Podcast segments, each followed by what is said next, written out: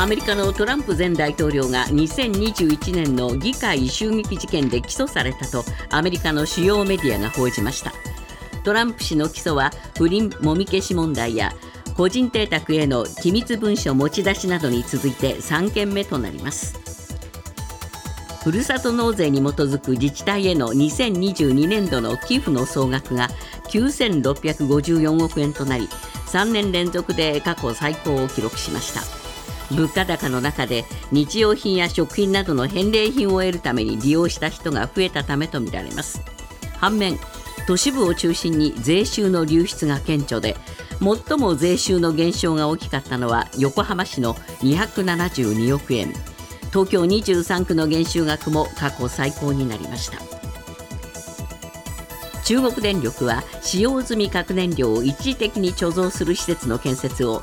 山口県上関町に提案する方針を固めたことが分かりました。中国電力の関係者が今日上関町役場を訪れ説明する予定です。ロシア国防省はモスクワにウクライナが再びドローン攻撃を加えたと発表しました。飛来した3機のうちの1機が中心部のビジネスセンターモスクワシティに墜落したとしています。怪我人は出ていないということです。モスクワシティは先月30日にもドローン攻撃があったばかりです。トヨタ自動車の四半期での営業利益が日本企業で初めて1兆円を超えました。半導体不足が改善し販売台数が増加したことや円安が追い風となったためで地域別では日本や北米ヨーロッパで利益を伸ばす一方中国市場の販売競争が激しくなった影響でアジアは小幅な減少となっています。ビッグモーターによる保険金の不正請求問題をめぐり鈴木金融担当大臣はビッグモーターに出向者37人を出すなど親密な関係だった損保ジャパンについて事実関係を重点的に調べる考えを明らかにしました。またビッグモーターが保険代理店として販売した自動車保険の契約で極めて短期間で解約される契約が数多く存在することが分かり契約の実態を詳しく調査する方針です。今朝のニューヨーク株式市場ダウ平均は71ドル15セント高い3万5630ドル68セント。ナスダックは62.11ポイント下落し1万4283.91ポイントで取引を終えました。一方為替ですがドル円は1ドル142円90銭。ユーロ円は1ユーロ157円37銭で推移しています。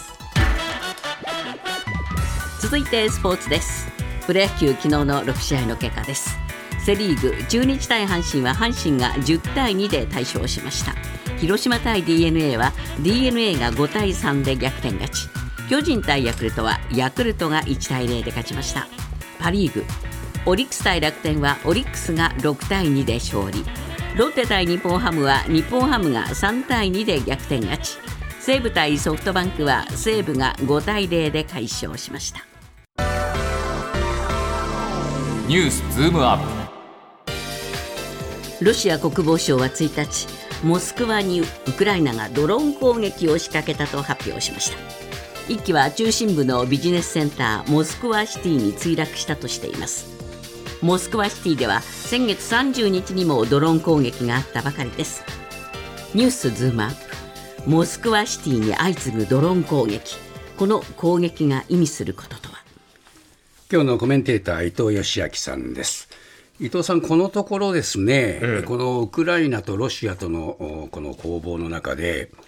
えー、ウクライナ側がロシアへのドローン攻撃を積極的に仕掛けているっていうニュースが続いてるんですね。そうですね。あの、ウクライナは自分たちがやったということは、公式には認めてないんですけれども、まあ、明らかにそうですよね、で、ね、しかもあのモスクワへモスクワの中心部への攻撃っていうのが、はい、2日置いて続けてあったという、えー、しかもあの同じモスクワシティというビジネスの、まあ、言ってみれば中枢部分のところに、うんはい、あの着弾したというところが、あの最近の新しい動きですよね。そうですね、ここはホテルとかショッピングセンターとかいろいろあるところでしょ、えそうなんですよね、ね政府系の組織もたくさん集まってますし、えー、まあ、あのある人はあのモスクワの中のドバイだというようななるほど、表現しますけど、経済の中枢みたいになってて、高層ビルが立ち並んでる、まあ、ある種あの、プーチン大統領が2000年に就任して、ロシアをあの石油とかあの、要するにエネルギーで、あの国力回復した一つのシンボルみたいな。そういう場所ですよね。攻撃してるっていう。これはウクライナはまあ意図的にやってるわけですか？意図的にやってるんですけど、ウクライナの攻撃見てると、えー、あの前にあのクリミア橋を水上ドローンでやったという、これはウクライナは認めてるんですけど、はい、これは明らかに軍事的な効果を狙った攻撃なんですけど、えー、このあのモスクワへの攻撃っていうのは、どうしてもあの長距離をあの、はい、飛んでこなきゃいけないので、はい、搭載している爆弾の量ってのはそれほど大きくないんですよね。えー、だからあの映像を見てても、ダメージとしてはそんな大きなものではないので、えー、あのクリミア橋のような軍事的な効果というよりは、はい、もうちょっと心理的な効果を狙ったあの攻撃だというこれはロシアのそのモスクワ市民に対するえー、心理的な作戦、あの要するにあなたたちがあの頼りにしているプーチン大統領がここまでやった一つのシンボルであるこの経済的効果っていうのも、我々はいつでも狙えるんですよと、なるほど。しかも先月30日とあの昨日と、えー、同じビルを狙ってるわけですよね、はいはい、だからこれ、意図的にそこを狙ったのか、たまたまそこにあの落ちたのか分かりませんけども、でも、我々はピンポイントでできるんだぞというところを一つメッセージとして送ってるような気がしますよね。しかし、まあ、これまで、えー、ウクライナはですね、はい、えー、自国を守ると。こういう戦いが主だったわけですよね。ですねですから明らかに戦い方が変わりましたよね。変わりましたね。これはあのー、えっ、ー、とたまたまあの昨日ですか、えー、あの日本にあの、えー、ロシロシアからあのウクライナにえー、あの逃亡したというか、ウクライナに移ってロシアを攻撃しているような、あの自由ロシア軍団って、はい、あのロシアのあのウクライナ側の武装勢力があるじゃないですか、はいはい、そこの幹部の人なんかが来てあの、東京でシンポジウムみたいなのやってたんですけど、ははそのその中の一人の方がですね、えー、えー、言ってたのは、要するにこのドローン攻撃、モスクワへのドローン攻撃っていうのは、これ経済干潮があるために攻撃に対象になったんだと。うん、だから明らかに意図的にあの我々は狙ってやってるんだと。いうことを言ってるんですね。えー、これはやっぱりあの一つ新しい動きだと思うんですが、はい、僕はあの個人的にはですねやっぱりゼレンスキー大統領はそこまであの追い込まれてきたのかなという、はい、逆にそこをやらざるを得なくなっちゃったのかなというふうに思うんですね。はっきりは言わないけども、ゼレンスキーさん自身もロシア。もう1か月以上経ってるんですけれども、えー、その彼の本来のあの反転攻勢ということの目標というのは、ええ、あの欧米から NATO 軍からいろんな武器をもらって、最新兵器で固めて、反転攻勢に出ると、そして特に南部で、えーと、ロシアの占領地域を分断して、アゾフ海まで到達すると、はい、そしてそれによってあのプーチン大統領が多分一番大事にしていると思われるクリミア半島をですね、孤立させて、そして自分たちに有利な形で停戦交渉に入ると、これがベストシナリオなんですけども、今のところ、この残念ながらかなりロシアの防御が固くて、はい、えーと、南への反転攻勢というのはそれほど効果を上げていない、おそらく彼の思ってるのの何何分の1しかまだ進んでないと思うんですよね。ここに焦りがありますか？ここに僕はものすごい焦りがあって、えー、あのというのはやっぱりあの支援してくれてる特にヨーロッパ諸国っていうのは、えー、あの冬になると去年もそうでしたけどエネルギーの問題っていうのはすごく大きくて、はい、あの EU の市民の人たちは自分たちの暖房どうするんだと、うん、早いとこもうこれやめてちゃんとロシアからあの天然ガスや石油が来るようにしようよっていうふうになるんですよね。ですからそのそこのところを見越すとゼレンスキー大統領は冬が来る前に何らかのやっぱりあの軍事的成果を上げて、有利な形で停戦交渉に持ち込みたいと。だけどその頼みにしてる反転攻勢の南への進軍がそれほどうまくいってないと。これはやっぱり支援が足りないよという不満もあるんですか？いや彼とすればそうなんですけど、はい、これねちょっと僕気になったのはね先月ですけどあのイギリスのベン・ウォレスという国防大臣が辞任する直前に言った言葉に僕はすごくあの反応したんですけど、はい。彼、なんて言ったかというと、まあ、あのウクライナから次、何くれ、あの 戦車くれのえ。あの戦闘機くれのって言われてる時に、俺たちはあのアマゾンじゃないんだと、注文したら何でも出てくると思うなって 言ったんですよ。アマゾンじゃないぞって、あのイギリスっていうのは、ええ。ヨーロッパの中でも比較的ウクライナ支援に積極的な国なんですよ。ええ。そこの国防大臣が、もう辞める直前に言ったっていうのは、これ、僕、本音を言ったんじゃないかと思うんですよ。もう次々次々にね、ええ。あの戦車くれの、戦闘機くれのって言われて、まあ、ええ。俺たち、とにかくあのロシアを封じ込めるために支援すると、ええ支援するけども、何でもかんでも言ってくりゃ、あのつ通販でお送りつけるっていう、じゃないんだぞと。なるほどだからそういう意識はね、僕はあの結構あの、今、ウクライナ支援で固まってると言われるアメリカとヨーロッパ諸国の中にも、えーこのムードってのはちょっと出てき始めてんじゃないかなと。でこれはゼレンスキー大統領が一番感じてることだと思うんですよ。だからいつまでももらえないぞと、があの限度あるぞと、そうしたらやっぱり何らかの成果をあのきちっと上げて、ええ。そしてあの有利な形で年内には停戦交渉したいと。交渉したいと。そのためにあの南への攻勢でやっぱりなかなかうまくいかないんであればさっき言ったようなモスクワでの心理的効果を狙うと。なるほど。こういうところまで追い込まれちゃってるのかなという感じはしますよね。ニュースズームアップ。ふるさと納税による2022年度の寄付額は9654億円で3年連続で過去最高を更新しました。財政難に苦しむ地方自治体には貴重な収入源になる反面都市部は税収減が深刻となり弊害の是正に向けた抜本的な見直しを求める声も出ています。ニュースズームアップ。ふるさと納税が3年連続で過去最高を更新。しかし問題は残ったまま。えー伊藤さん、まあ、先ほどもちょっとご紹介しましたが、はい。まあこれ確かに、え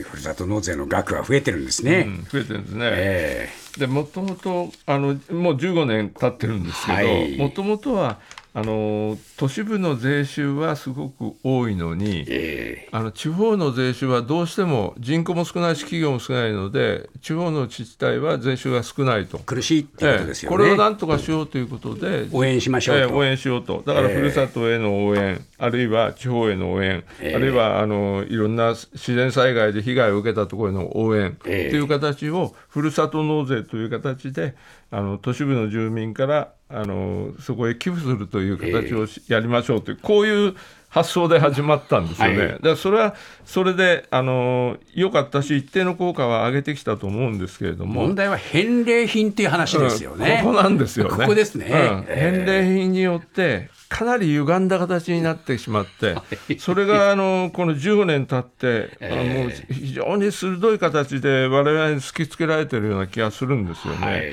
だから寄付自体はあのー2022年昨年度が、えっと9654億円でえー過去最高と今安子さんがおっしゃられた通りなんですけれども。えこれがですね、やっぱりあの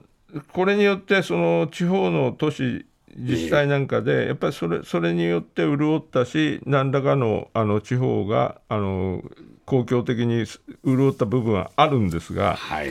だけど、これのあの負の側面っていうのも随分出てきちゃったなという感じがしますよね。えーはい。結構経費もかかるんで、え納税されたものがそのまま使えるわけでもないんですよね、いやそうなんでだからあの企業でも売上と、ええ。それから経費を差し引いた純利益と、はい。これ別に考えなきゃいけないんですけど、ええ。これ言ってる9654億円って売上みたいなもんですよ、ね。要するにどれだけ集まったかと、ええ。だから集めるのに返礼品によってどれだけ出ていくか。いくか、ええ。これを差し引いた純益がどれぐらいあったかっていうのは、ええ。ああの全然明らかにされていないんですけれども、はい。そこの部分っていうのが、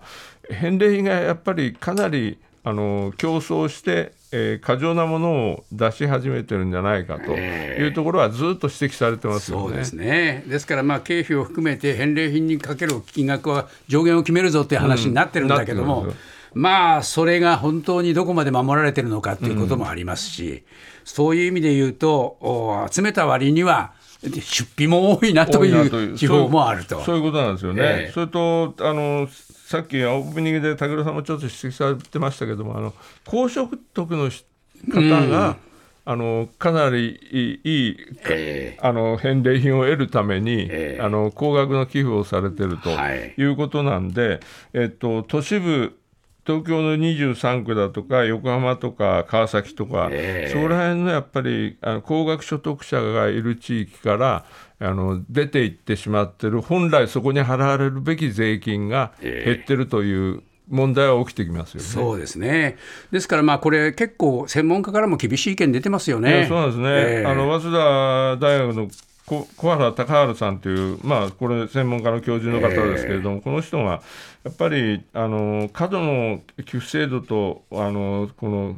へへえー、とふるさと納税っていうのがあの同じ扱いするような、なんかあの抜本的な見直しが必要なんだとそうですねいうことをおっしゃってるので。そうですね。これはやっぱりあの15年経って、これだけいろんな意味での弊害が、当初のあの目的とは別に出てきてしまってるんですから、はい。やっぱり何何らかの見直しっていうのは必要だなってきますよね。一番根本的には自分の住んでるところに地方税払わないで他の自治体に行っちゃうわけですからこれでもって自分の住んでるところのあの自治の恩恵を受けるっていうのは変な話ないんやですよね。そうなんですあのコミュニティをどうやって作ってるのかっていうのは、やっぱりそそれなりのみんなが負担することによって、自分のコミュニティ回ってるんですから、えそこへのあの負担をそっちのけにして、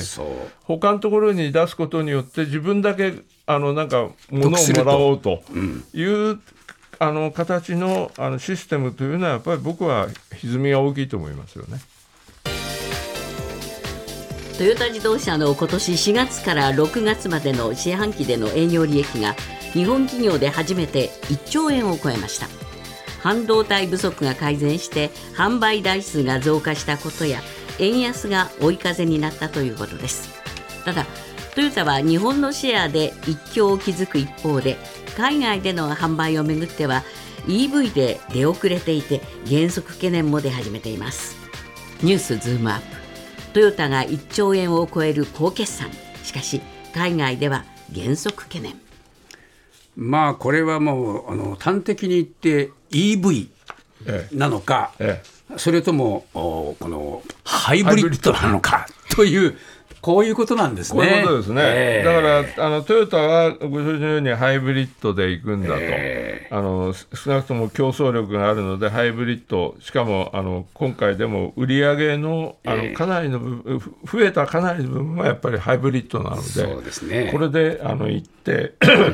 あの、収入をその分得た分で、えっと EV を開発するのにあの投下して、ええ。そして、えっとせさっきでも、えっと2030年ぐらいには、ええ。350万台まで増やして、ええ。ー国際的競争力もあの EV でもつけるんだと、こういう戦略ですよね。はい。で、えー、と今のところその、えー今回のデータを見てもあのハイブリッドの売り上げが好調だと、ええ。それからあの今ご指摘あったように半導体の不足が改善したんで販売台数は伸びたと、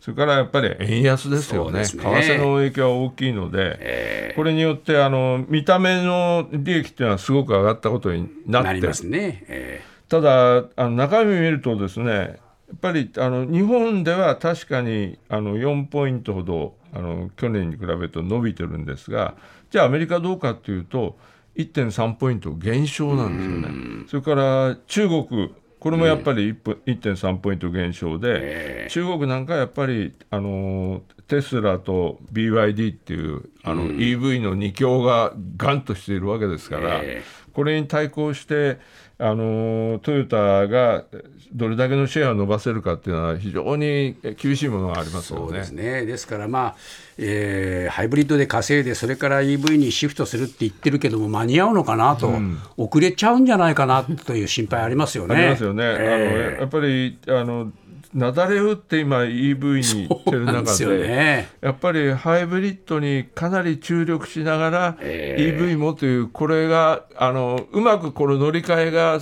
いけばいいですけど、そそれほど甘くないかもしれないですよね、うん、ここのところがこれからのねトヨタのやっぱり勝負どころですね。